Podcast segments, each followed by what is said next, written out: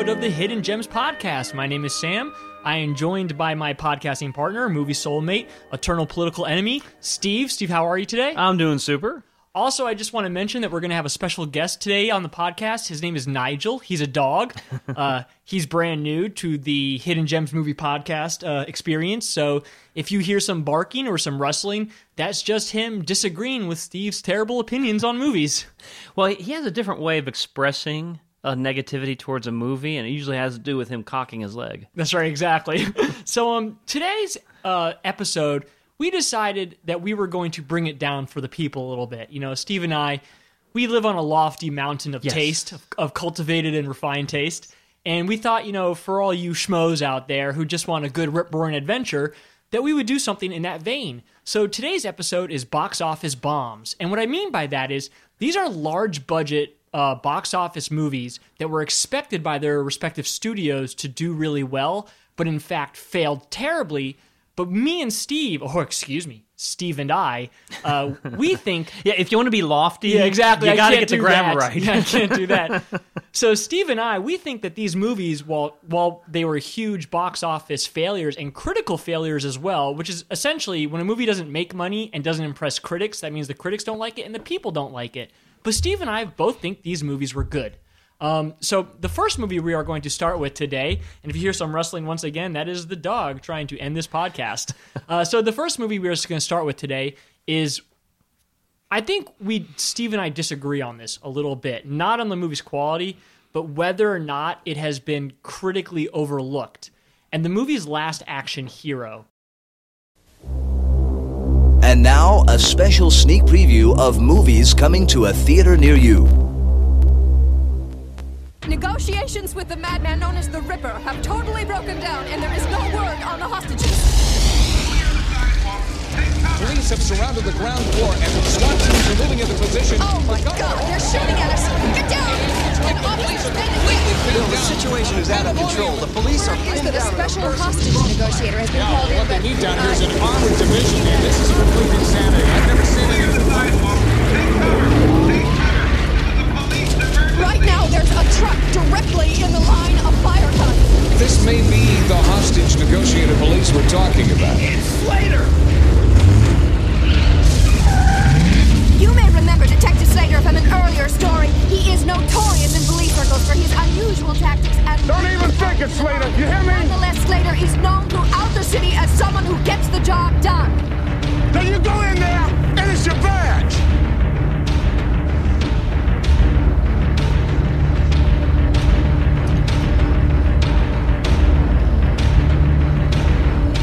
Sorry, not yet. Come back later. Arnold Schwarzenegger, Last Action Hero, the big ticket for 93.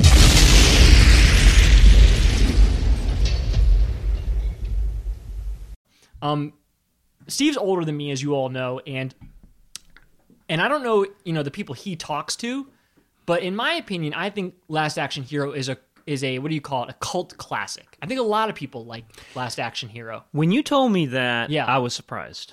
Yeah, I mean, at least I have a lot of friends. So here's the problem: I have a lot of friends who like that movie. Whenever people bring that movie up to me, it's only to praise it. So while it may have been a box office bomb, I'm not sure it's necessarily a hidden gem. Only in the sense that I do think there are people out there who like that movie. But before I summarize the movie, we're going to start a new little uh, a new little thing here called facts. And Steve's got some research on uh, on Last Action Hero. He's going to share with you now. Okay, here are the stats. Last Action Hero was released June 18th, 1993. That's kind of an important date and might explain why it was a box office failure. One week prior, Jurassic Park got released, Oh my god! and that Yeah. movie sucked all the air Right. out of. Uh, Absolutely. Who's gonna Who's gonna go see this movie? yeah, uh, I think E.T. re- was still the biggest box office hit after Jurassic Park uh, was released, Mm-hmm. but Jurassic Park became the number one box worldwide box office hit Gotcha. at that point. Okay. It's PG 13, runs 210, um, I'm sorry, 2 hours and 10 minutes.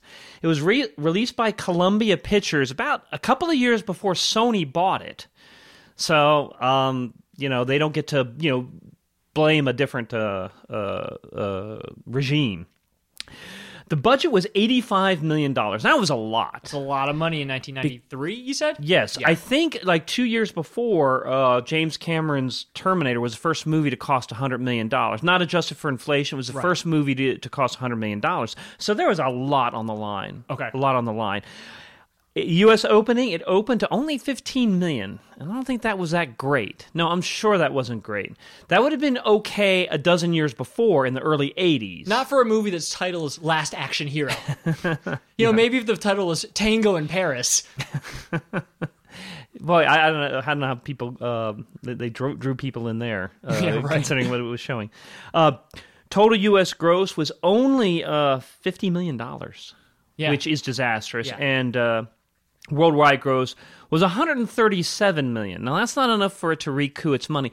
What I've read, the general consensus seems to be you have to gross two and a half times your cost. Now, I don't know what percentage needs to be uh, domestic versus um, worldwide, but domestic is more reliable money.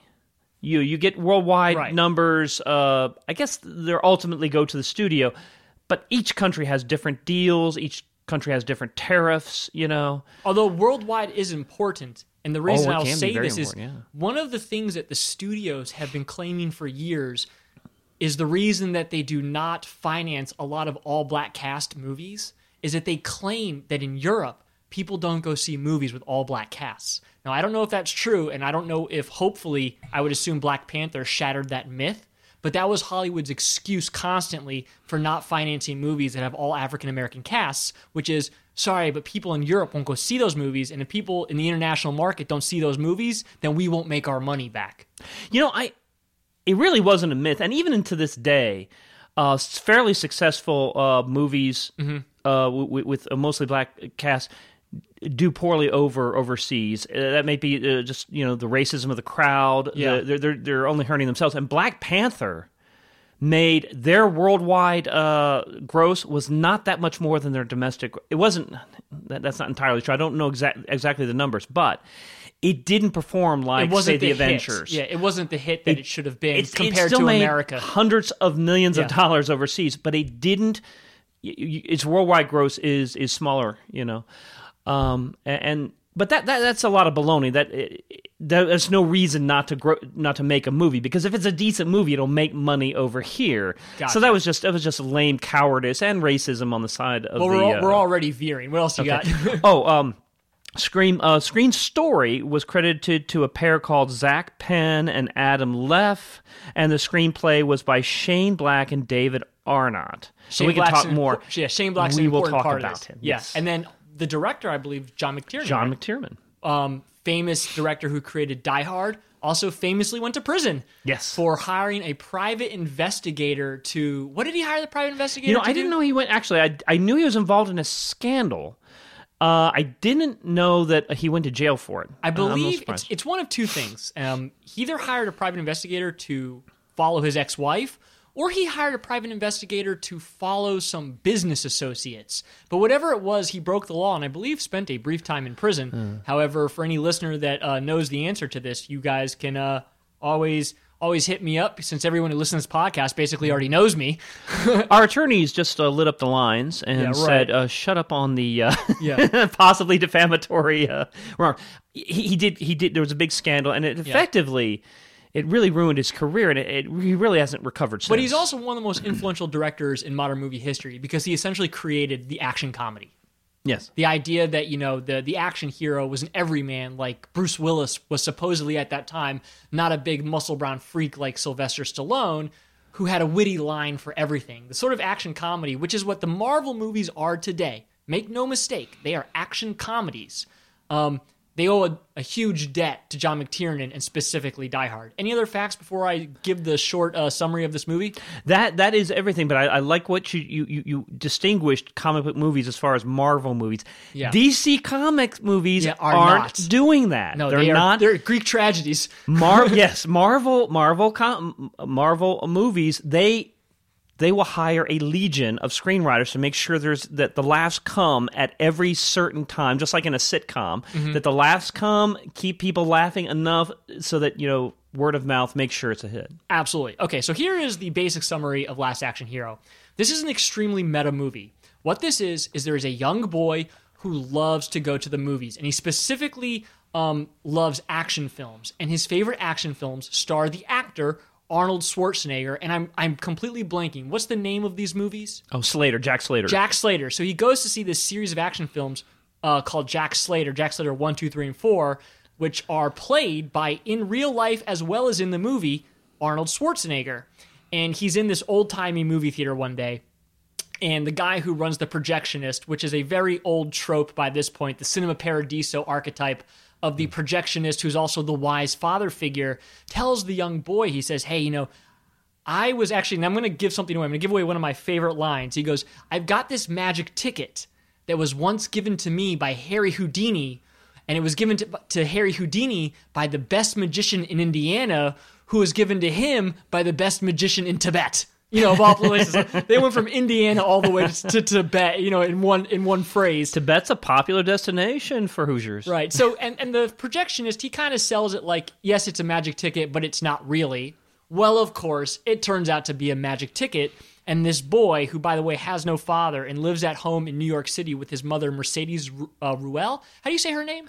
I always thought it was just Rule. Yeah, Mercedes Rule, who won an R-U-H-L Oscar or something, yeah. for Cadillac Man, was it? Or The Fisher King? The Fisher King. Excuse me, she won an Oscar for The Fisher King.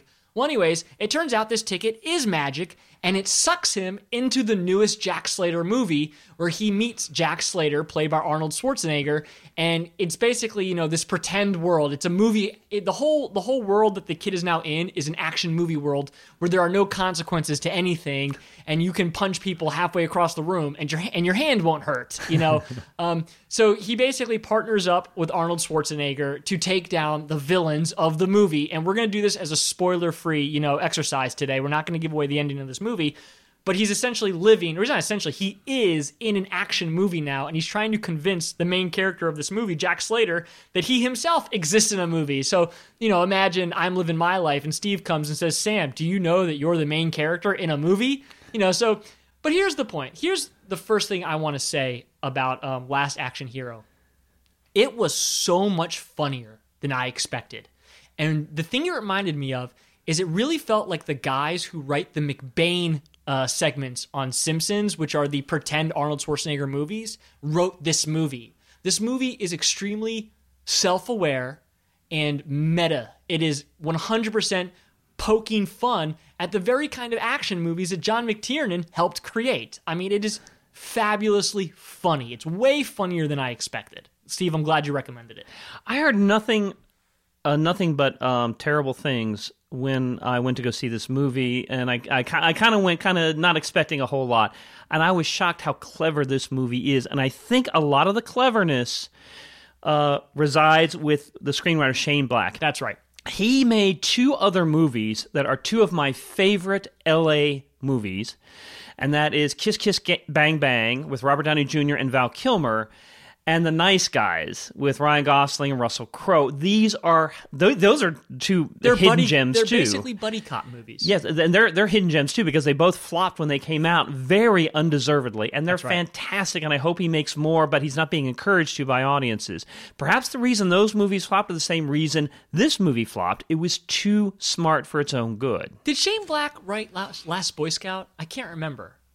You know what? I'm not sure. All right, I- I'd have to listeners, if you know the answer to this, uh, get back to me. Um, I'm, I'm actually almost kind of shocked that Shane Black doesn't have any writing credits on these Marvel movies because they're so obviously biting from his formula. I mean, it wouldn't surprise me if he doctored some of the scripts. yeah, maybe went and went, maybe went uncredited Yeah. as a result. wouldn't surprise me. Another thing I want to say about this movie is this is without a doubt um, the best Arnold Schwarzenegger performance that I have personally seen. You just blew a qu- one of my five questions. I mean, it was going to come up though. It was going to come up. Now, what I will say is, I there's one Arnold Schwarzenegger movie that's a zombie movie that people quite like and think he's really good in. I think he's best in this. But I do want to say something, um, and it's not really a spoiler, but Arnold Schwarzenegger's best part in this movie is not when he's playing Jack Slater, but is in fact when he is playing Arnold Schwarzenegger at one part of the movie. In one part of the movie, Arnold Schwarzenegger, the actor, is playing Arnold Schwarzenegger, the actor, and not the uh, the character of the movie.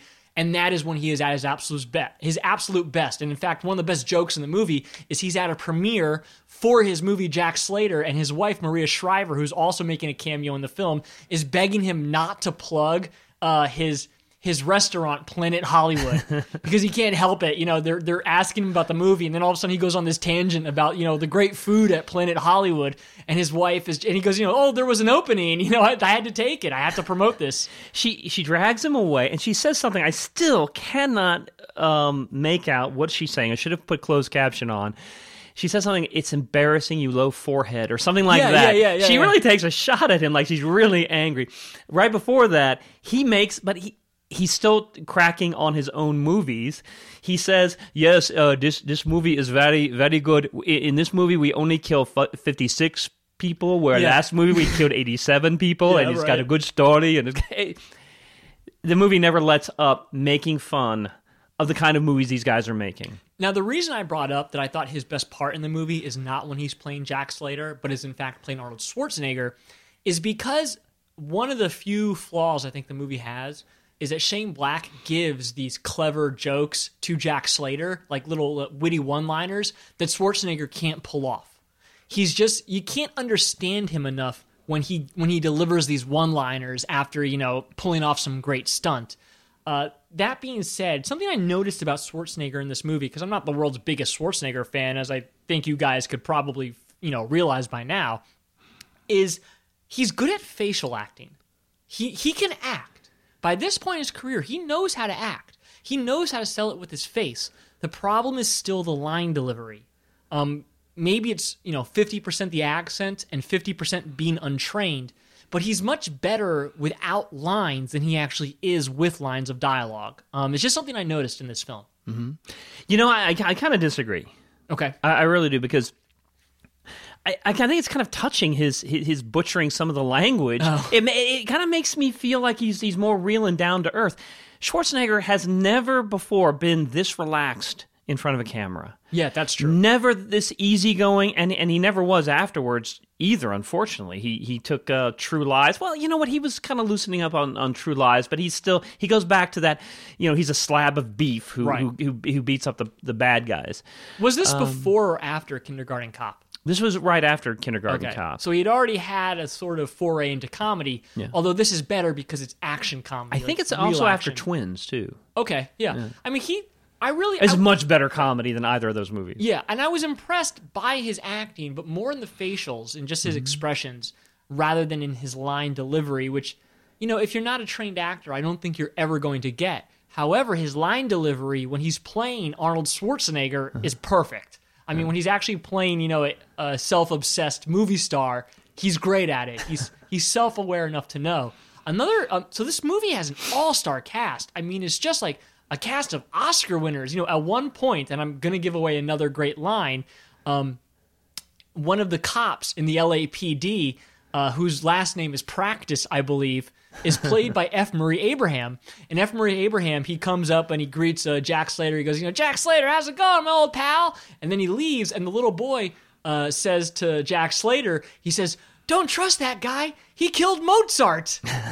And, Slater says uh, later says, "Who's this guy Mo Yeah, or- Zart? Yeah, he Uh, doesn't his last name's Zart. But the point know. is, even the movie is pointing out that the people in the movie are are actually actors. You know, so F. Murray Abraham is F. Murray Abraham. The boy knows he's F. Murray Abraham. It's not like the character doesn't know it Yeah, because the the- character right. is is uh, John Practice. yeah.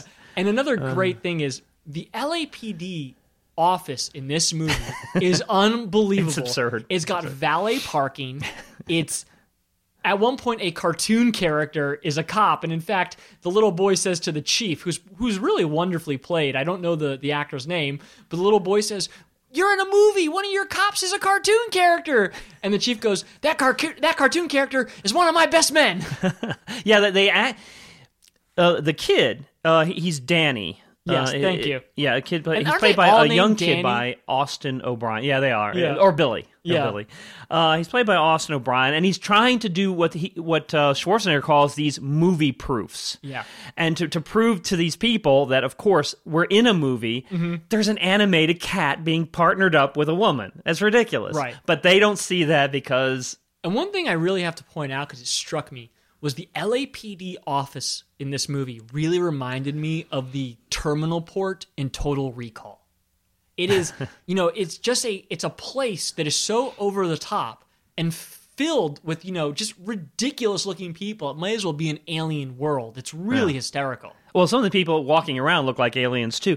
Uh, one one cop is the is the um, resurrection of Humphrey Bogart. They, Right. they take a clip Yeah. from a Humphrey Bogart movie and insert it in this movie. Frank McRae is the actor you're talking about. Okay. The the the, uh, the police chief. He has the identical role in another buddy movie, 48 Hours. Oh. He played. He does the exact same thing. He yells the entire performance. Only this time he gets to make fun of it. He was also in Used Cars, if you remember, as the narcoleptic mechanic who is hilarious. Oh, was he? Yeah, uh, I didn't even realize that. It is a, a, a very underused, underappreciated actor. By the way, the cartoon cop who doesn't get a lot of lines in the movie is actually played by Danny DeVito. yes, voiced by Danny DeVito. And the villain of the movie is played by the guy who played um, Tywin Lannister on Game of Thrones. Charles Dance in his absolutely most uh, uh, um, uh, what would be the Sinister? word?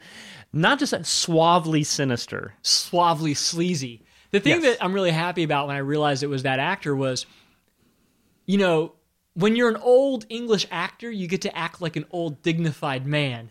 But when you're a middle east, uh, uh, sorry, a middle-aged actor in Hollywood, just trying to make a buck, you know, you can't fall back on that. It, it's just funny, you know, if, if people were to see the guy now, they just assume all he's done in the past was Shakespeare. But in fact, you know, he was in movies like Last Action Hero, playing really sleazy villains. And in fact, Worse than that, he played the villain in a terrible Eddie Murphy movie, uh, The Golden Child. Oh, I, I never Yes. heard of that movie. And he, in fact, he delivers a great line in the movie because the movie's just full of great lines. Yeah. And he's he's got Danny, you know, in a tight spot, and he says to Danny, "I've killed boys younger and smarter than you." You oh, you're killing me, dude. That was one of that was my two favorite quotes. It's impossible to talk about this movie though without constantly quoting it. Um, Yes, yes. But that's the thing, you know, younger and smarter. For starters, Danny's like eleven. He's killed someone younger. yeah, like killing Danny would be no big deal. Yeah. He's used to it, uh, and the, the, the, just the way he says it. It's it's a toss off line, but he says it with such elegance. I should tell you, I have killed people smarter and younger than you. He's got that vocal cadence Mm-hmm. that Alan Rickman would have put put to it, and Alan Rickman was hired by uh, John McTiernan to be in Die Hard. Yeah. he was supposed to have this role. I'm not surprised. no, uh, and it, Rickman would have been great too. And in fact, the guy that Dance works for, Charles Dance works for, is another famous actor, Anthony Quinn. Ah, well, the legendary Anthony. Yeah, the legendary Anthony Yes. Quinn. Um, so you know the movie is just full of big name actors, and I'm going to spoil another line. So basically, a big part of this movie is while they're in the action movie, they are making fun of action movies, and one of the things they are making fun of is how a uh, you know a cop or a hero always needs to basically commit some act of vengeance for some wrongfully killed person close to him. And in this movie, it's his second cousin, his favorite second cousin, and he says things like, "You killed my second cousin."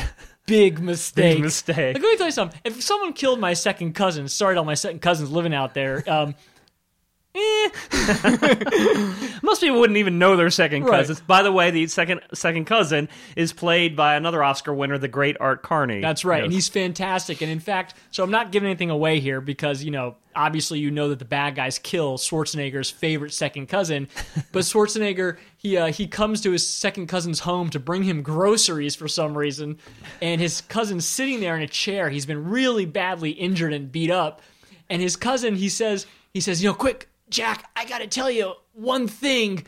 And then he tells him that some two rival mafias are getting together, and then he goes, "Now I'm going," or something like he that. says, "I'm out of here." Yeah, I'm out of here. And then he dies. and he, he expires right, on time. And then right after he dies, the build the house he's in blows up, and Schwarzenegger and these two cops, you know, they they fly out of the build out of the house from the explosion. And I swear to God, one of the jokes from McBain is now in this part. In the older black cop who looks just like McBain's partner in The Simpsons says, "I was only two days away from retirement." I mean, I really Which is a line from another Shane, I think Shane Black screenplay. Um, uh, well, uh, alludes to uh, in Lethal Weapon. Oh, okay. Because oh, he made Murtaugh, Lethal Weapon. Yeah. Danny Glover, is is two days away from retirement. So we haven't even talked about Lethal Weapon yet, but yeah, these are a vein of movies, you know, that there's always there's always a punchline after the kill. Yeah. Now, I don't. I don't want to give the impression that this is just a, uh, just a gag machine of a movie. No, it's got a it's sweetness not. to it. and uh, yeah, it's got a sweetness to it, and, and it, all, it mostly lies with with the Danny character. That's right. The Danny character, he's kind of brutalized. He's he's he's all he's, he feels like he's all alone except his mom. Mm-hmm. He's terrified of the world. They have um he goes to school. He he skips school. It- we- we He actually lives see in him a New York City that's always raining. It's always grimy. You can Yeah. feel the grime. That's right. This is like uh, the guy who directed uh, to the taking of Pelham One Two Three. They kind of transferred that look of Right. New York. And in, and in the Jack Slater movies, they take place in a Los Angeles where when you go to the LAPD preci- uh, precinct department, there's valet parking. I mean, it's the cleanest form of society. You know what I mean? Like this, Yes. there's not a single piece of litter on the ground and it never rains. It's obviously Danny's fantasy world. Yes. But something I want. but, but get- but getting back, um, he, he's in school. Mm-hmm. His mom forces him to go to school. He's, he's a couple hours late, and he watches this uh, movie that Joan Plowright, another great actress, uh, introduces. She's introducing him to Hamlet. In the class to Hamlet. Now, Joan Plowright was actually married to Laurence Olivier. Oh wow. you talk about meta. Yeah, yeah, yeah. she's actually saying, you know, talking about her husband there, but she's she's a school teacher. But um, Danny gets frustrated with the Hamlet character because he won't he won't you know kill his father-in-law like he's supposed to.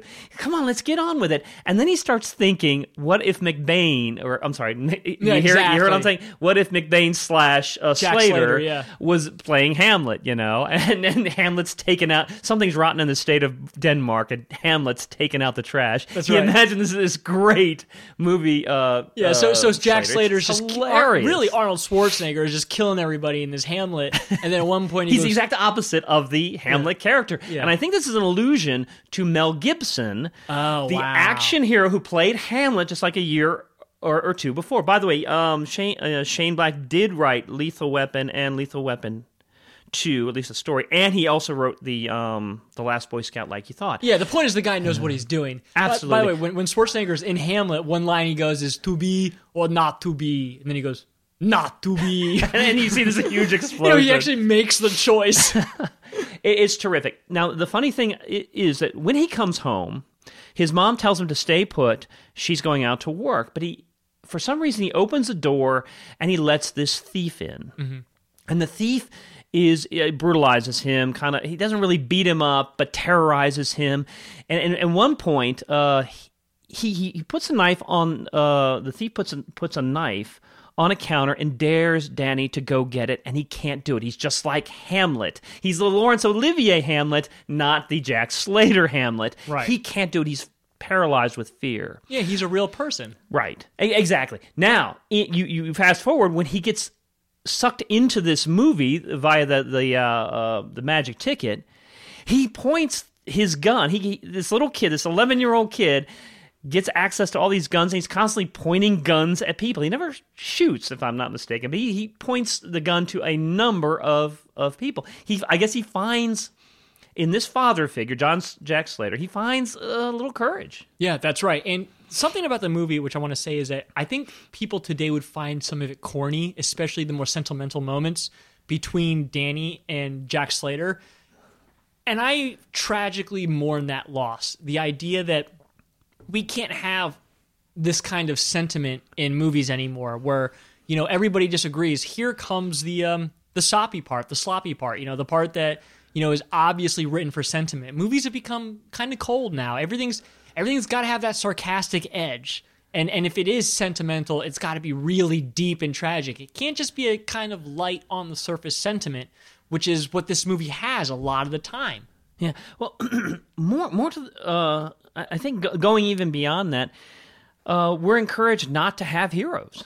We're Yeah. encouraged. Danny idolizes this guy, and he he makes good. Yeah, that's right. Um, you know, the Marvel comics want want you to believe that, and and the DC comic movies want you to believe that all uh, all all superheroes are basically, uh, you know, wrecked human beings. Yeah, you know, right. broken, wrecked Yeah. human beings are basket cases. Uh, Jack Slater is a strong guy. He's a smart guy. Yeah, he does what's right just because it's right. It's not that he's got some terrible, you know, the Joker didn't kill his parents. Right. he's just doing it to do it. Um, okay, so why don't we uh, why don't we get to our five questions now, Steve? Okay, well, first, um, you took one of my one of my favorite lines, but ano- another line that I really liked. That we we call it this section the quotables. Um, Slater says, after he, he rescues Danny near the end and crawls back up onto the top of the uh, the building, he says, "This hero stuff has its limits." Yeah. And I really think that Schwarzenegger might have been wanting to move away from action movies. Interesting. My case would be stronger if he hadn't made True Lies immediately after, but then he follows up with Junior. Yeah. You know, something a, a little I, I and the Jingle very, all the way. Jingle all the way. He wanted to I think he wanted to expand his horizons. Well, he certainly did. He Unfortunately, became the governor of California. That's true. If that's not expanding true. your horizons, I don't know what is. I don't think this is a spoiler alert, but at the end of the movie, he actually Are you going to spoil it? Do, do you think it, um, the wave is, is a spoil? Yeah, I think it's a spoil. Then I won't say. Uh, I won't bring it up. Forget I said anything. Go back and rewind and rewind and erase. Okay. Okay. Here are the questions. Um. Well, you've already we've already talked yeah. about this. What's your favorite line in the movie? Just tell Oh. me your favorite line. Well, I think th- this hero stuff has its limits. I love that because I think it really encapsulates the second thought that Schwarzenegger and and uh, maybe McTiernan is uh, is having about this. You know, this movie should have killed that kind of action hero movie, but we we Gotcha. can't. Yeah, it's impossible to, to satiate the market. My first question, of course, we've already talked to. This sort of damning with faint praise. Is this Schwarzenegger's best performance? I think unquestionably le- yes. Yeah, there's no He question. was more effective. He's perfect as the Terminator, no question. But that wasn't his best performance. It's not his best performance too, because in the Terminator, the character is so obviously written around his weaknesses. You know, in the Terminator, he doesn't have to emote or even um, or even deliver hardly any lines. And in fact, you could point out that in the Terminator 2, he's probably worse as a result because they give him a little bit more emotion. V- uh, yeah, at the very end. It's funny too because the way Cameron originally wrote it, Yeah. he wrote it for an actor like uh, Michael Biehn Yeah. being the Terminator Gotcha. and Schwarzenegger being the guy who protects. Uh, Boy, we uh, could have a, we could have a whole other podcast on Michael Biehn That's one true. day, Uh, and you know, and why I still like him. And in Uh-huh. fact, if any of you guys out there watching The Mandalorian, Michael Biehn was in one of the episodes two episodes ago, right. And he still got it, man. I don't know what happened to that guy's career, but he's in tons of movies that I like. And in fact, just on a slight tangent about Terminator Two, I had this college roommate who I love, and whenever he would get drunk, he would go on this wild rant about how at the end of Terminator 2, and sorry, but if you haven't seen that movie by now, I'm going to spoil it for you. at the end of Terminator 2, when the Terminator is basically drowning in hot lava, he gives a thumbs up to the young boy. Uh, I can't remember the actor who played the young boy, Edward Furlong. There you go. He gives a he gives a thumbs up to Edward Furlong to let him know everything's going to be okay as he's as his circuits are being melted in acid. But as my friend Kyle likes to point out, the Terminator has no emotions, and in fact, the melted acid probably just triggered some of his wiring to Aw, create to what a spoiled yeah, sport you to, are. What to a spoiled create a sport your thumbs friend up. is. He's right Uh, though. All right, so let's go. Keep going. well, um, what? Well, uh, So you just asked. You just asked. Um, what were the? Uh, what was this Oh. his best performance? and I think, uh, Yeah. uh, far and away, No again, question. more effective in in in uh, uh, Terminator. But here, here's another thing: why did critics and audiences both hate it? Whatever the answer is, I think it's the same reason that uh, Shane Black's two subsequent uh, uh, directing efforts, uh, Kiss Kiss Bang Bang and The Nice Guys, failed. Okay, so I have done no research onto why this movie failed. So now I'm just going to go from the gut. Um, for starters, the people that see an Arnold Schwarzenegger movie might be expecting a dumber movie, a less meta movie. The very people who go to see those types of Jack Slater movies may not have realized that they were going to go see a movie that is making fun of those Jack Slater type movies. And for the critics, you know, critics are awful. They're terrible people. they never get it right. They hardly ever get it right. It's why I never read them. Um, and they're probably already biased against Arnold Schwarzenegger and John McTiernan just from the get go because they make movies on the most part that people like, like Die Hard. And critics hate it when other people like the movies they like. And uh, not only that, but you know, especially coming down to the the bias they would have against Schwarzenegger, it was already proven last year against Adam Sandler for Uncut Gems. Adam Sandler 100% did a great job in Uncut Gems and deserved an Oscar nomination for Yeah, it. He, he was intense. Was But they but they were never the critics were never going to ever admit that Adam Sandler did a good job. They just couldn't bring themselves to it. and, and the Academy is uh, is Right. punishing him for past sins. And it's like, you know, the people who vote in the Academy, they don't want to vote. Nobody wants to be nominated alongside Adam Sandler. What if they lose? You know what I mean? Like nobody wants to lose the Oscar to Adam Sandler, and I and I kind of think there's a bit of that going on where critics play it safe a lot of the time. They refuse to step out on a ledge because they feel like if they if they call it wrong one time, everyone will remind them of it. So what ends up happening is usually they're more wrong about the movies that were good rather than the movies that were bad. Interesting. Yeah. Interesting. Um, here's my next question. Um, based on this movie, Kiss Kiss Bang Bang, and uh, uh, The Nice Guys, does Shane Black love Los Angeles or hate it? Has he spent too much time there or not enough time? He's probably a guy who tells people he hates it, but he really loves it. There's no question. Because I think the cleverness behind this movie, it, it comes from him. You, you, McTiernan's a fine, fine um, director. He can make anything look interesting, but uh, Oh, look, how are you going to hate a place where you know people are constantly having outdoor pool parties at night? You know what I mean? Like, how are you going to hate a place like that? No, Shane Black. I, I think he just he sees the entertainment industry and LA for what it is, but I think with fondness. Nobody writes movies that lighthearted if they don't have a fondness for the environment that they're in. Yeah, yeah, no, I, I agree. I think he, I think he loves L.A.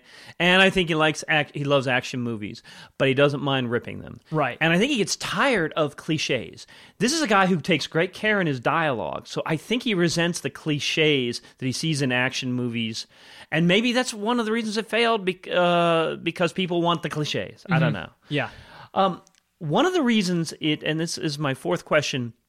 Uh, one of the reasons this movie took a drubbing is uh, a lot of people seem to hate uh, uh, the kid who played Danny, and uh, some people found him annoying. I didn't. Did you find Danny annoying? Slightly at times. Yeah. Um, only, yeah, slightly at times, but for the most part, it didn't bother me. Um, I think child actors have gotten a lot better in time. I don't think back then was a particularly good period for child actors. You look at child actors now, and they're like weird savants. I mean, their talent is just through the roof. Yeah.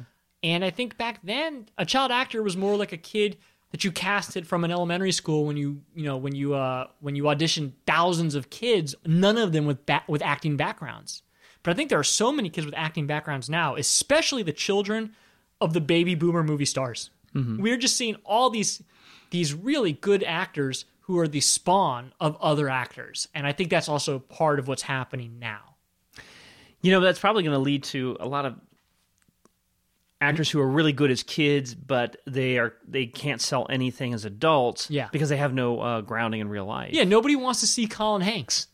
you know, he's not a bad actor, but he's not a draw either. No, no. Um. Okay, one last thing. Now, the the the villain in this movie, Benedict, played by Charles Dance, he gets the the bright idea. I don't think I'm giving away too much. When he goes back to the real world, right, so he let- let's, re- discovers. let's rewind for a second. okay. Um, the villain Charles Dance discovers that Danny is from an alternate dimension. Right? He's not the villain's not totally aware yet that he's in a movie, but he knows there are two dimensions that he can go back and forth from, just like Danny has done. So he steals the magic ticket from Danny and jumps in to the new world, the modern world. But that's that's as much of a spoiler as we're going to give. Yeah, uh, the, the Charles Dance character is, is surprised Yeah. by this new world. Um, going with all the uh, the cliched movie tropes, uh, when somebody shoots a gun, then there's supposed to be tons of police. He sees somebody get uh, uh, get killed and robbed for his shoes, and he can't believe it. He goes up to this was what one uh, underage prostitute and asks, and she asks, "Hey, you want a party?" And she says, well, "How?" o-" And he asks her, "How old are you?" Like he's kind of shocked. Yeah. this is a terrible guy, but he's he's he just he's crestfallen. He he comes to the conclusion that uh, good guys can win Right. in this in this uh, environment. My question is, he just well, Well, he good decides, guys can win, or you mean bad guys? so- I can beg win. your yeah, pardon. The bad guy In can- fact, that's an important part win. of the movie, is because Danny says to to um, Jack Slater at one point, "In my world, the bad guys win." You know, that's the whole idea. Is that in Danny's world, the good guys don't win. It's only in the Jack Slater movies where the good guys win. and it takes a while for Slater to to, yeah, to and, and the point this. is, the bad guys in the real world are much uh, are much more evil.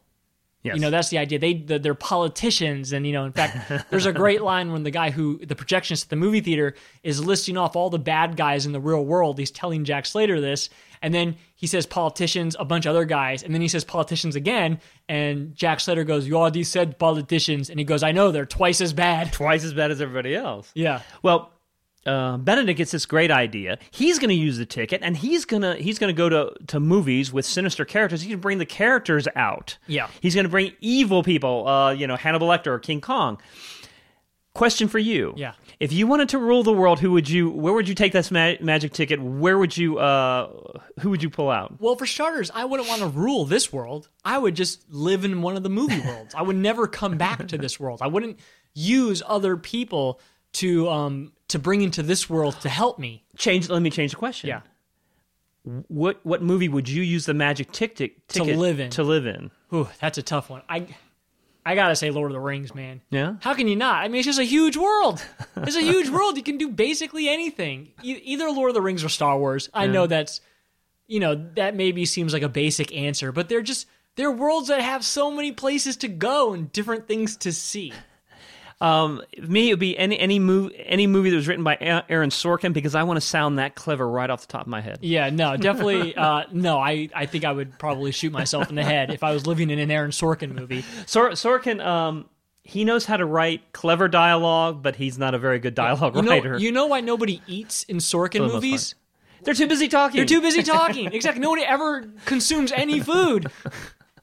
I, I might have been. I may have to dial back that a little bit. I thought he. I thought he wrote a fantastic screenplay for uh, the, the Steve Jobs. Oh, I like I, it like some of his screenplays. I think Social Network is good. I also you hate Moneyball, but I like Moneyball. Um, before we get into our bad pitches, Yes. um, there's two things I wanted to note about this movie.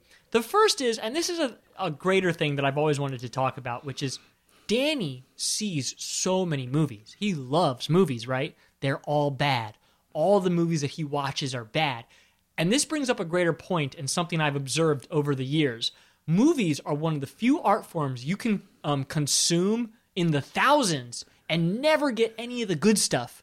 You know, if somebody w- got into, you know, I don't know what kind of art, like, you know, expressionist painting or classical painting or even, uh, you know, sculpting, if they decided to start consuming art, those kinds of arts, they would undoubtedly uh, consume good art. Michelangelo, Leonardo da Vinci, because there isn't really trashy art of that variety. Even novels, for the most part, you know, in some ways you can read a bunch of trashy novels, but reading in itself is productive. But that being said, movies are one of the, the few art forms that people can consume by the thousands and never see any of the good stuff. It's why it's so hard to convince people who don't like a certain movie that that movie is good because these people see tons of movies, it's just none of them are good. That's true. I mean, I I'm kind of guilty of that myself in, one sense. That's why I never saw uh, one of the movies we reviewed last week, America, America. The you know the high art oppressiveness turned me off. I, I think you know you just got to break through that. Uh, yeah, that stigma Yeah. of you know you're you're going to be bored by a black and white movie. Right. No, you're not necessarily Yeah. going to be bored by it. No. Two more things. The movie theater in New York that Danny watches the movies is amazing. It's one of those old 50s or 30s movie theaters that were just huge, one screening room, that's it, with balconies and stuff. I'm young enough to remember when movie theaters were that big. I was on the Yeah. tail end of that, and we had a, a, a movie theater uh, just right up the road in Oxon Hill. Gargantuan theater. It's fantastic. And in fact, we're both from the DC area, so there's also the Uptown Movie Theater, which is sort of like one of those. Yes. And then another thing, here's something I really wanted to say. There's a part of this movie where uh, Jack Slater introduces Danny to his really attractive uh, daughter. I think her name is uh, Br- Brittany, Br- Bridget, uh, Brigitte Nielsen, or she's it's the lady married to Pete Sampras. I can't remember her name. I think it's Brigitte Nielsen or Bridget Nielsen, um, but I might have that wrong. No, Bridget Nielsen. I think she was married to Sylvester Stallone. Oh Stallone. yeah, another not- action. Yeah, no, not star. that girl. But anyways, Uh-huh. the point is he introduces Danny to his really sexy, um, you know, I'd say you know later teenage daughter. She's probably 19, 20 at least. I don't know which name applies to her because she has two names. The actress name, which I think is Brittany, and and then Whitney, I think is the. Uh, oh, gotcha. You know, well, either way, I think character I think her name is Brigitte for some reason. But anyways, the point is she when she meets Danny, she kisses him on the lips and tells him, you know, how handsome he is. Can you imagine if the Danny character was a girl, like 11 years old, same age, and the daughter character was a man, a 19 year old man, and he did that? You know, we'd all be shocked and appalled, and rightfully so. Do you think they could not get away with that today? I think they could get away with it. I do too. And- I think there's a, it's that kind of uh, you and know this and the double and South. Park made a, a big joke about this, which was there was a South Park episode where one of the the kids, the male kids, fornicates with his very attractive teacher, and none of the fathers seem to care. They're just kind of like, "Oh, good for you." Yeah. but it's obviously pedophilia. You know, there's no way around it.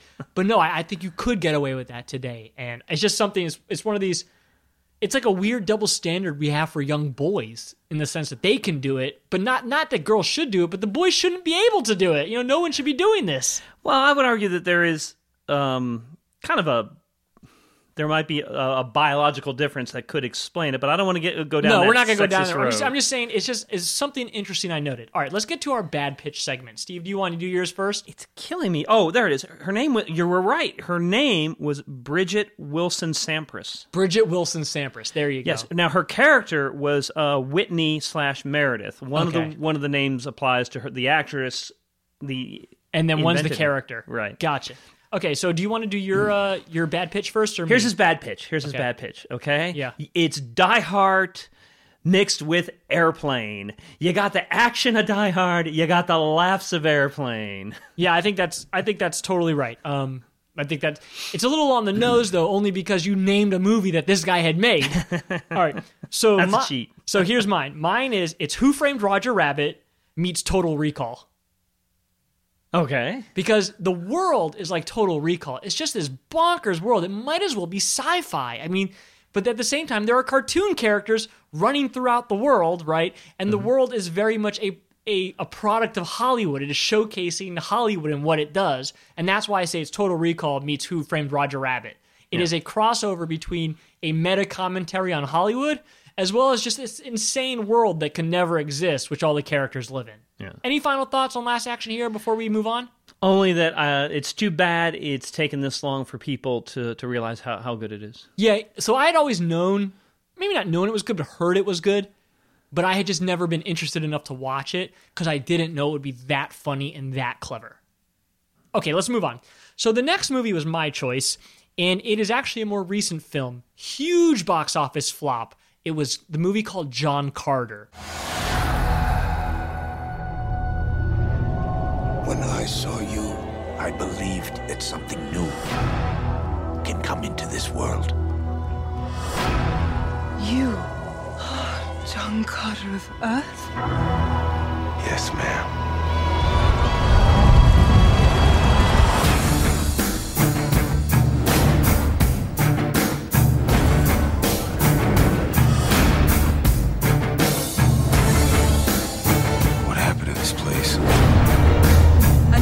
Power threatens to destroy our city. That don't look like a fair fight. You are ugly, but you are beautiful. You will fight for us! Get on.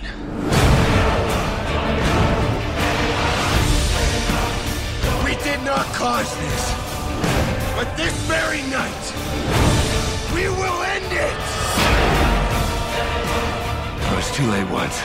I won't be again.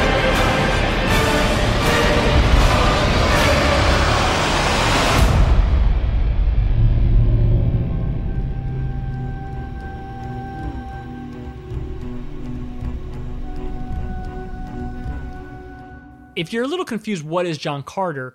It's really a series of books uh, called John Carter from Mars, written by Edgar Rice Burroughs. I believe that's yes. his name.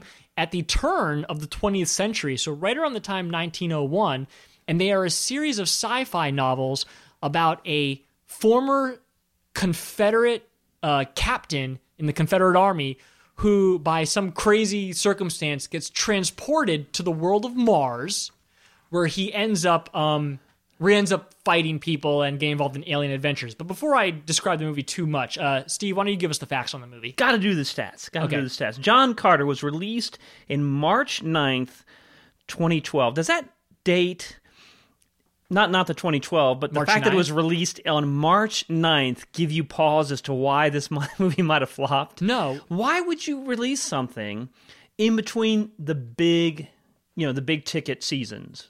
You know, Oh yes, You the know, dead uh, period, the the, the post some movies Oscars. have had has have ha- some movies have had success, and you're right. Post Oscar, maybe somebody's looking for something a little lighter, Mm-hmm. but the d- March, early, you know, uh, late winter, early spring, people, I, I, I, if you're going to drop 200 million, you need this need to be a tempo um, uh, release. Yeah. maybe Disney smelled something. I don't know. It's rated PG 13. This runs almost the exact same running time as Last Action Hero. Which, by the way, Last Action minutes. Hero was surprisingly long, two hours and ten minutes That's true. You know, for an action movie. That's a long time. yes. All right, so keep going.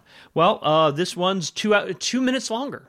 Yeah, but this is an epic. minutes. This movie's an epic. It, that's true. Yeah. that's true. Comedies, I found the comedies don't make them more than two hours if you can help it.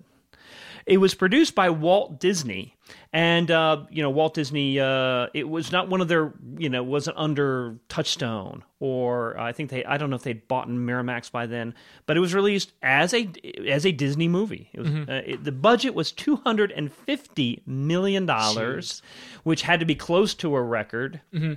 Um, maybe not Avatar, you know, uh, money, but pretty close. Uh, the grosses, the U.S. the opening weekend, it was thirty million dollars, which is, you know, uh, not horrific. Not good though, because after every weekend, every weekend after an opening weekend, you tend to lose money. Yeah. You, so that's not a good enough start. You want to you want to recoup a significant amount of your budget back in the first weekend alone. Yeah, if if um if the budget had been reasonable, this sorry, they would have horrible. known. They would have known immediately by that 30 million number that it was going to be a huge flop. They probably were hoping for like seventy to eighty million, Right. Uh, opening.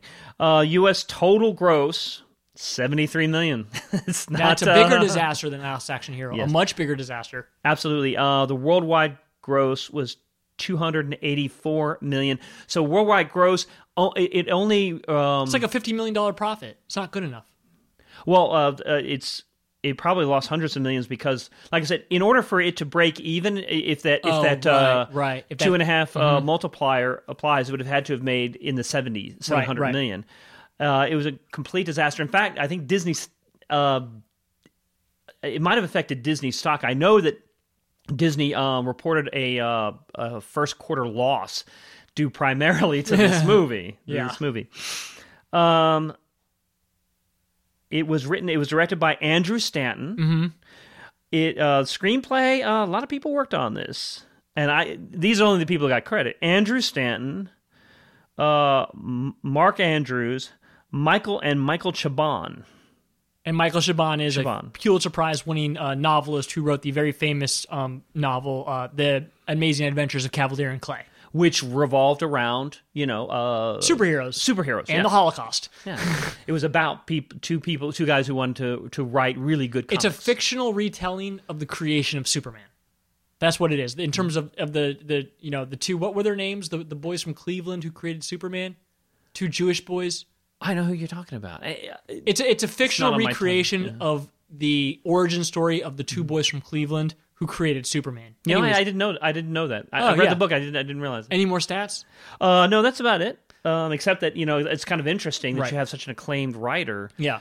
but a writer who's grounded in that in this Okay. kind of. Uh, So I'll do a quick summary then. So what happens is there is this. Um, it's right after the Civil War. This movie takes place, and there is a Confederate captain named John Carter. His family has been has somehow died in the Civil War. They don't exactly explain it. They were possibly murdered. Now he lives this kind of solitary life where he's just digging for gold and he's lonely. And he finds this cave that's full of gold, and he gets attacked by what is clearly an alien. He kills this alien using his revolver, and then he clutches a medallion that the alien is holding. And when he clutches this medallion, it transports him to the world of Mars, the planet far away from us. And on this planet, he discovers that he has these superpowers that are later explained to be due to his bone density from Earth, where essentially he can jump really far distances and he's super strong. And on this planet, there are two species.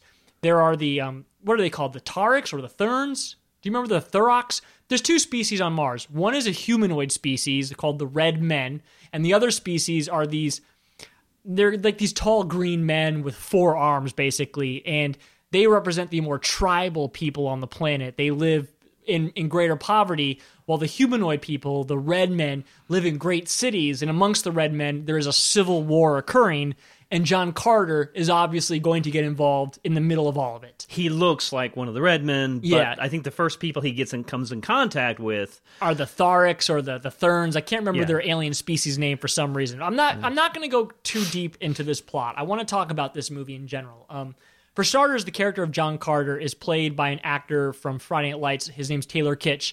Um, I'm just gonna say why I like this movie. Um, nobody liked this movie. The studios didn't like it. The people didn't like it. The critics didn't like it. I first saw it um, just on TV one day. The reason I even watched it to begin with is I like the novels. I have read a few of the novels. Have you? They are written very much in the prose style of Sherlock Holmes. It's a beautiful prose telling absolute sci-fi B crap. You know, these are not these are not um high these stories themselves are gutter stories. I mean, they're they're they're they're popcorn entertainment for readers of the time. Although there are many people who have said that uh, Edgar Rice Burroughs created science fiction.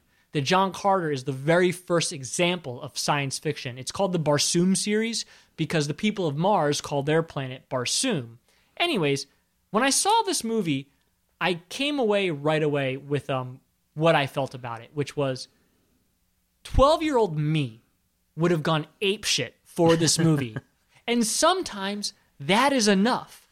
And the reason I like I wanted to talk about this movie is that part of my problem with the Marvel movies is that they are trying to cast the widest net possible on their potential demographics, which means they are trying to appeal to both children and adults. And as a result, do neither well, in my opinion. Those Marvel movies are not entirely for adults and they're not entirely for children. So both audiences are only getting 50% of what is intended for them.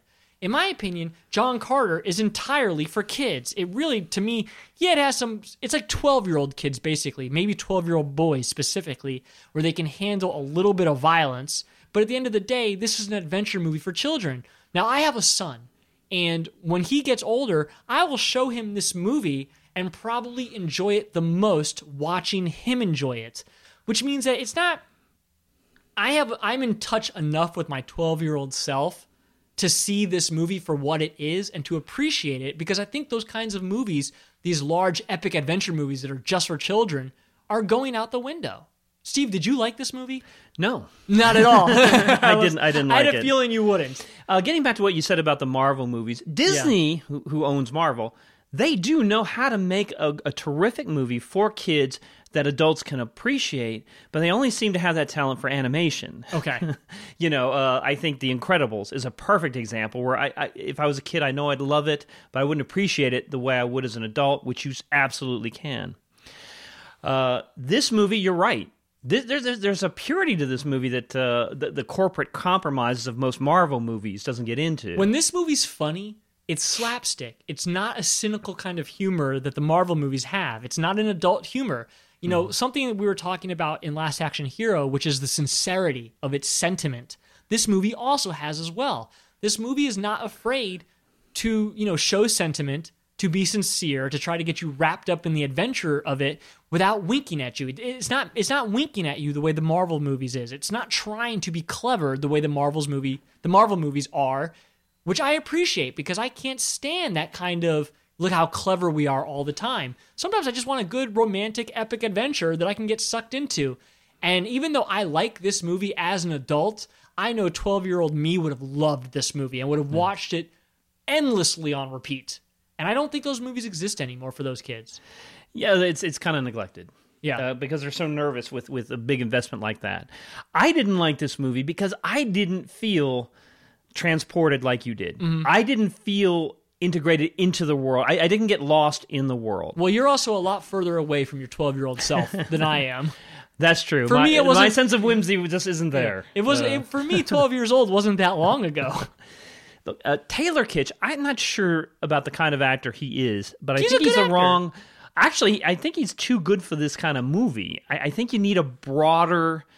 Uh, He's a character, actor in a in a leading man's body. Yeah, yeah. I thought I saw him in True Detective, the, the second Yeah. season. Underrated he was- season. It was so critically you're right. I liked it better than the first one. I didn't like it better than the first one. Here's how I always felt. I didn't about- like the first one. I liked the second Here's how. I feel about those two seasons. Just to go on a small tangent, the first one's not as good as everyone says it is, and the second one's not as bad as everyone says it is. I'll, I'll, go, I'll go along with you there.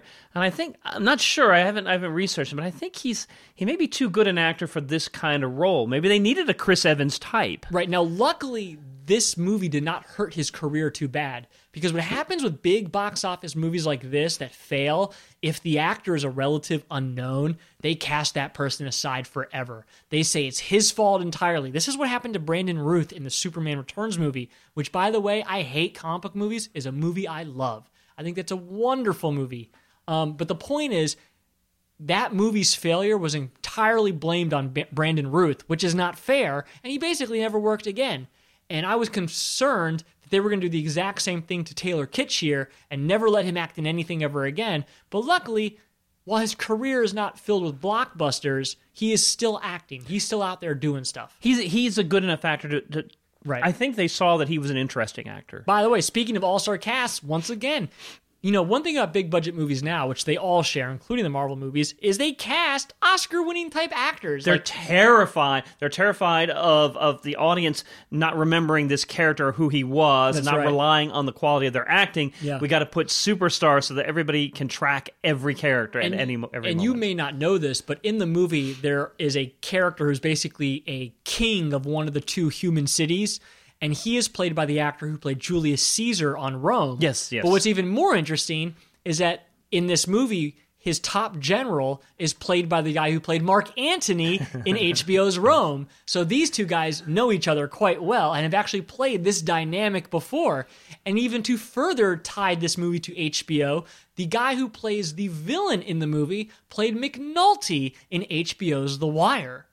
So this movie's just filled with HBO actors. Well, not only that, uh, isn't Thomas Haden Church in this movie? Thomas he's Haden- on HBO's The yeah, Divorce. Thomas Haden something? Church is in this movie. He's voice acting. Willem Dafoe Willem is in this movie. He's doing more voice acting. I just think he's wasted in this movie. I think he's great in the movie. I don't think he's great because I mean I think he's okay, but the the character he plays the uh, I think he plays the king of, of the uh, the Tharks or what? Mm-hmm. Yeah, the Tharks. The Tharks. I, I don't want to get in trouble. Um, you know, with I don't think anyone's gonna care. I hope not. Um, I think he was wasted, and I love William Dafoe. You can't get a better character after than William Dafoe. I just thought his talents were were um, I totally were, were wasted because I didn't think he was very vivid. One of the biggest uh, weak links. I don't know who what actress played her, but um, Dejah the female, the female um, uh, hero. hot, hot female interest, love interest. She is um out of her out of her depth here. And I don't know if she got too much acting gigs after this movie. Although I didn't think she was too bad. Look, this, I'm not saying Lynn Co- Lynn Collins. I, I don't recognize the. Uh, I am saying that this is a bad movie and a good movie at the same time. Mm-hmm. And I knew it would be a controversial pick because I wasn't sure. I, I, I doubted that you would probably enjoy it. But I appreciate that somebody tried to make an old fashioned epic aimed at children, an epic adventure aimed at children without being overly clever, without being overly sardonic or sarcastic, which is what they all are now, partly due to what we're saying this John McTiernan style. You know, the the Avengers is more John McTiernan than it is Lord of the Rings. And I'm saying there's nothing there's nothing wrong with making these Lord of the Rings big budget adventure films that aren't dark, that aren't overly grim, but in fact are lighthearted adventure tales. And I just think there is a well, maybe there's not a place for them in this market, but I want there to be a place for them in this market. I want to be able to take my son to see these kinds of movies without having to explain to him the jokes that are intended for me. Does that make sense? I, I I totally get you, Yeah. So I I, I think the movie and movie it's very understandable. I think the movie's is actually good. I do think it's a good movie mm-hmm. for who it's intended for. Now, Andrew Stanton, the guy who directed and co-wrote this film, is responsible for many of the Pixar films and their success. He he wrote many of the screenplays for the Pixar movies, which means he has generated big box office numbers, right? His scripts have made Hollywood a lot of money. Why he decided to make this movie is a mystery, although it's actually not because there's another great podcast called I think it's called What Happened When and it's about these, you know, these sort of strange happenings in human history, and one of them is about what happened to John Carter. You know, what happened to this movie? Why did it fail so badly and why did a, such a well-respected money making screenwriter from Hollywood make this movie. Um, yeah, I mean, that's another podcast you guys should listen to. But basically, the guy was a fan of these books and really thought he could make this movie and he could make it make money. And in fact, Disney World was planning on it. They the movie's clearly set up for a sequel, for multiple sequels because there are multiple books. They were planning on amusement parks for this movie. Disney thought it was going to be a smash, and it wasn't. It wasn't. I think the and Andrew Stan will just- never get to make another movie again. He never will. Well, actually, I mean, he, he made another blockbuster. No. but it was it was an animated movie. Exactly. He, went He back went to his Yeah, uh, he you got- know the he got uh, the demoted. animation ghetto. Yes. Yeah, he got demoted. I think. Finding Dory, which was a sequel to Finding Nemo. I think this movie is a, is, is kind of a mess. I, I really do. Uh, it, it doesn't seem to want to stay anywhere for very long. Uh, Is it a dumpster fire mess or is it a Jackson Pollock painting mess? sorry, closer to closer to dumpster fire. I Uh, think. I got I just. I don't I don't like how it bounces around. He doesn't have a chance to um, show any loyalty to any particular group. It's funny because you think well, he's a human. at, at- at the moment. Well, but yeah, but at, by the end of the movie, he feels like he's Mo- Martian. I hate to give anything away. That's he okay. feels like he's Martian rather than human. He feels like this place is his home. But I don't see where he where he um I don't see where the allegiance comes from because he seems to be bouncing from one place to another. It's one of these movies.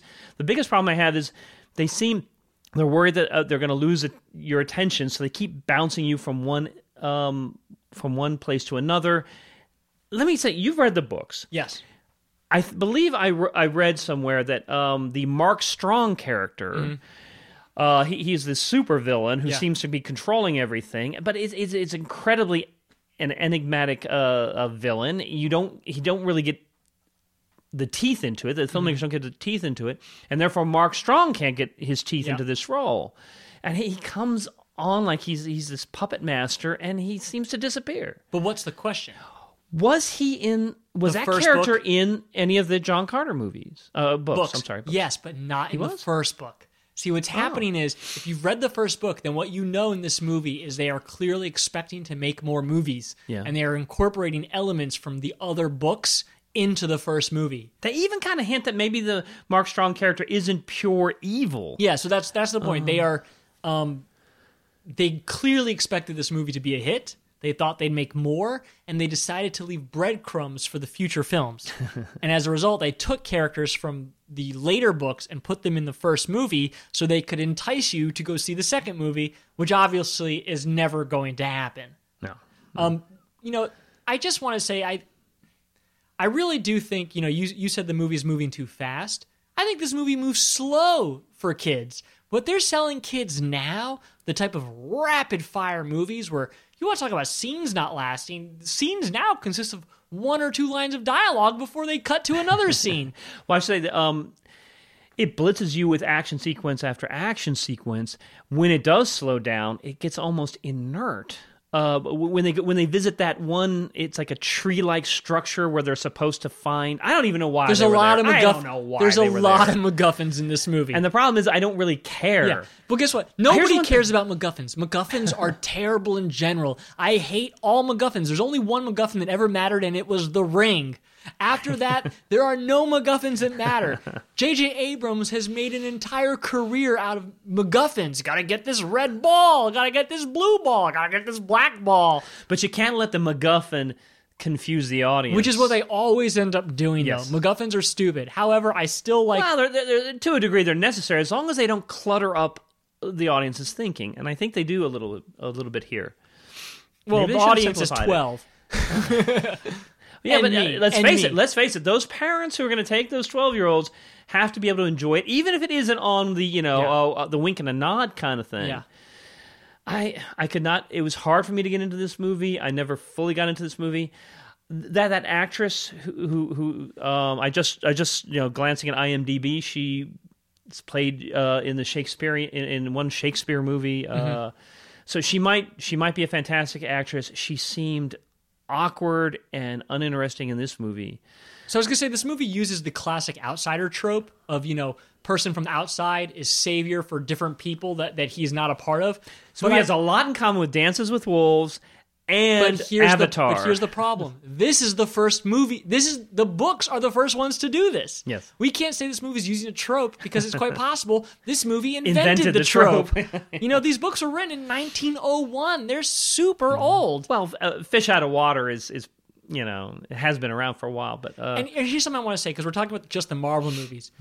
But I brought up, I said, you know, I want more Lord of the Rings type movies. And the issue is Game of Thrones has ruined fantasy because now every fantasy that comes out has to be like Game of Thrones. It has to be dark, gritty. You know, everything's got to be dark and gritty. It can't, they're not. you have to slaughter people Right. to prove Right. that uh, Yeah. you're going after realism there in between be- The Walking and there, Dead and, and there the- has to be um and the dragons. complex shades of morality to characters. We can't have pure good and pure evil, and I think that's a problem. I really do. I think there is room for light-hearted, epic adventure, fantasy, sci-fi storytelling where the good guys are good and the bad guys are bad, and you can still make good movies as a result. You know, we need I'm more, with you. We need more totally Luke with you on that. Skywalkers. We need more Luke Skywalkers and less Tony Sopranos. What can I say? you know, No, I, I am with you.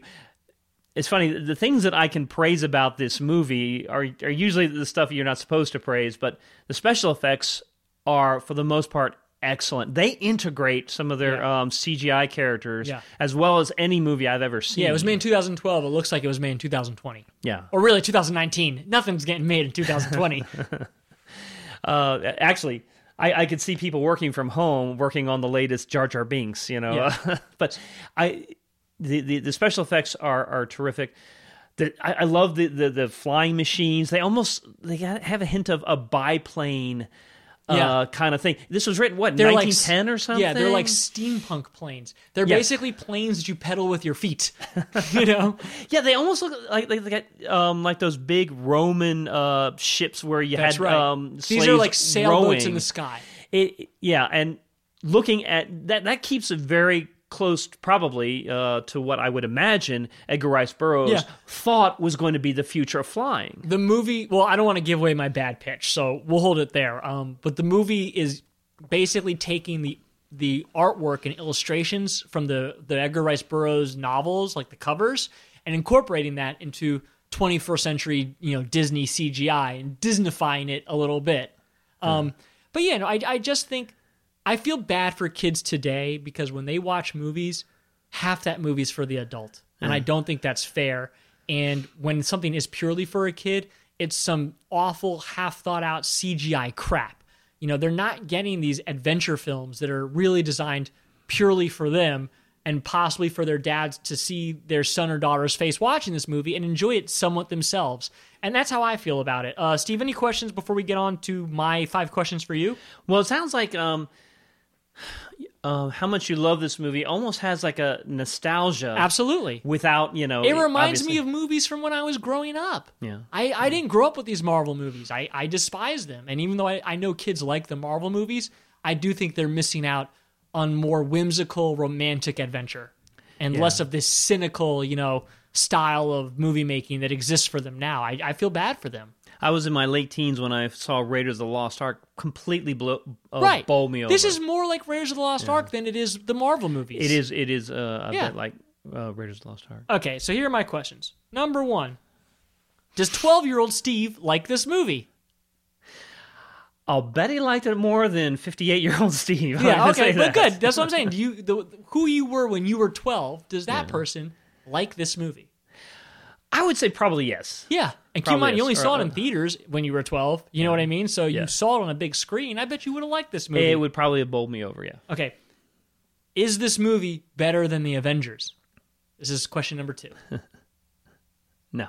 No. ah. After all the t- trashing, Yeah. the I thought the Avenger, the very first one, before Mm-hmm. they got into this in- incredibly rote, Before they started playing with genocide.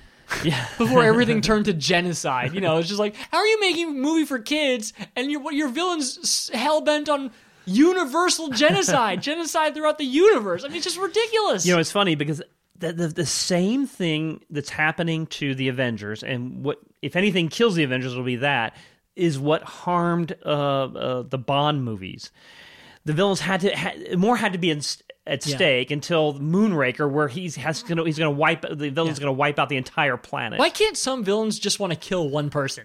You know what I mean? Why can't some villains just want to get gold out of Fort Knox? Why is it always genocide? Or why why can't they just want to you know uh, kill uh, a sixteen year old Kansas girl's dog? You yeah, know? exactly right. Yeah, yeah, exactly. There wasn't a lot much at stake in Wizard of Oz, but it, it was pretty, she was a pretty damn effective villain. Okay, so my my my uh my third question is: Is this movie too dark for a twelve year old? I say obviously no. I'd um, I don't think so. Just I, one, don't one so, thing about I'm not. this movie I'm terribly is they, they to this way. stab people in this movie, but as long as the blood is blue, it doesn't matter. Which is really the reason I even wrote this question to just bring up how people do get stabbed through the heart in this movie, but the blood is blue. So okay, all good. I think it might be a PG thirteen. I, I think uh, you you wait a year because when you're thirteen, you can take it Yeah. all. All right, fourth question. Boy, I know what the answer to this one is. Uh, would you see a sequel if they ever made it?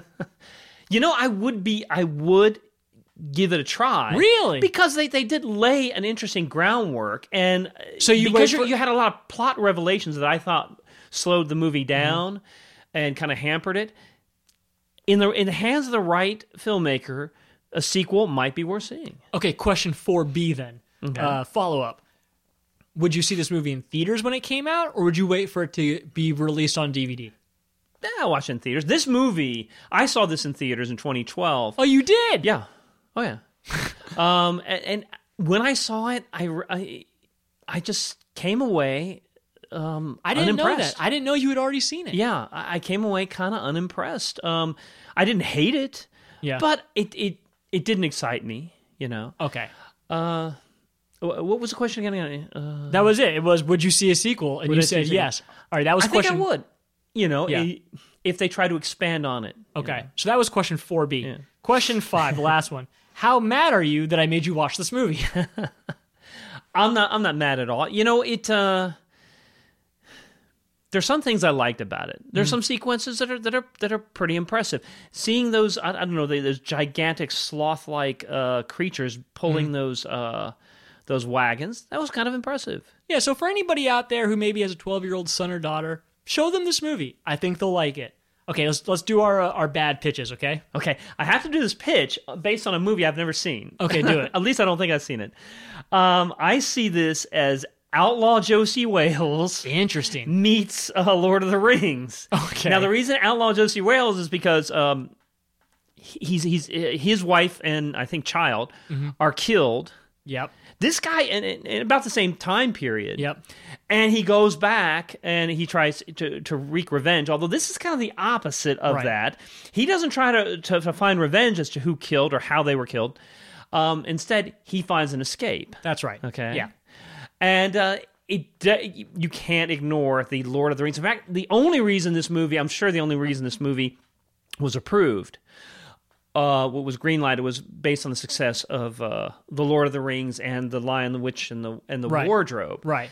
Uh, and I think, uh, you know, that that's the only way you could you could sell it. They may have exactly sold it that way. In fact. Okay, so my bad pitch is a three parter. Okay. It's Tarzan meets Star Wars meets Lawrence of Arabia. Because it's very much, you know, there's the Tarzan element of this, which is he is very much he you know, he's with these Thark people. He's not a Thark, but they sort of praise him as the ultimate Thark. It's obviously a sci-fi, so Star Wars.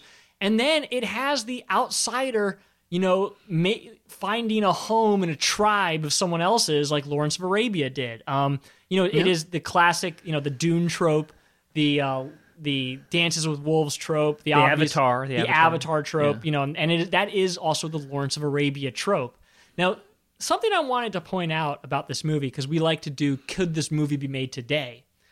This movie was made in the year 2012, but the question is, could a movie where its hero was a Confederate Civil War captain be made in the year 2020? You'd have to adjust the screenplay.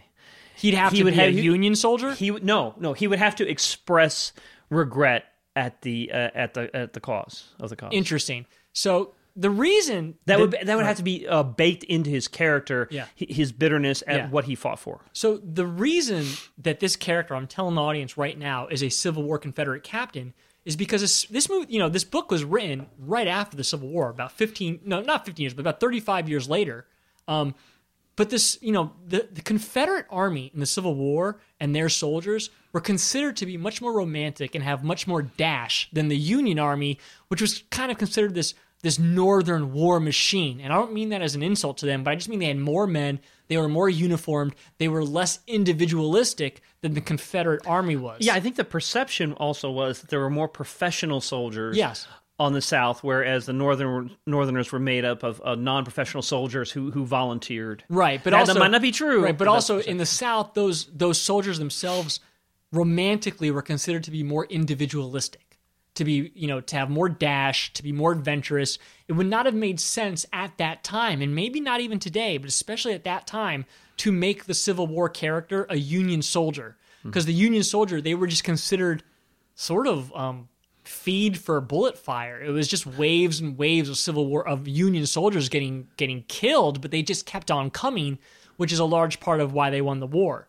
Um, now I am something of a Civil War uh, historian and amateur historian since I read tons of Civil War stuff. I'm firmly in the camp that the Civil War was about one issue and one issue alone: slavery.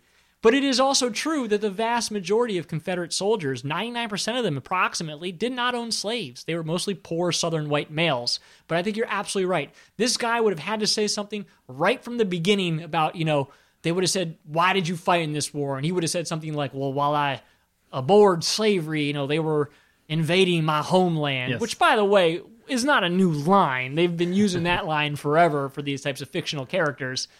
But I honestly, in some ways, I think maybe Disney was spared a bigger headache by having this movie flop.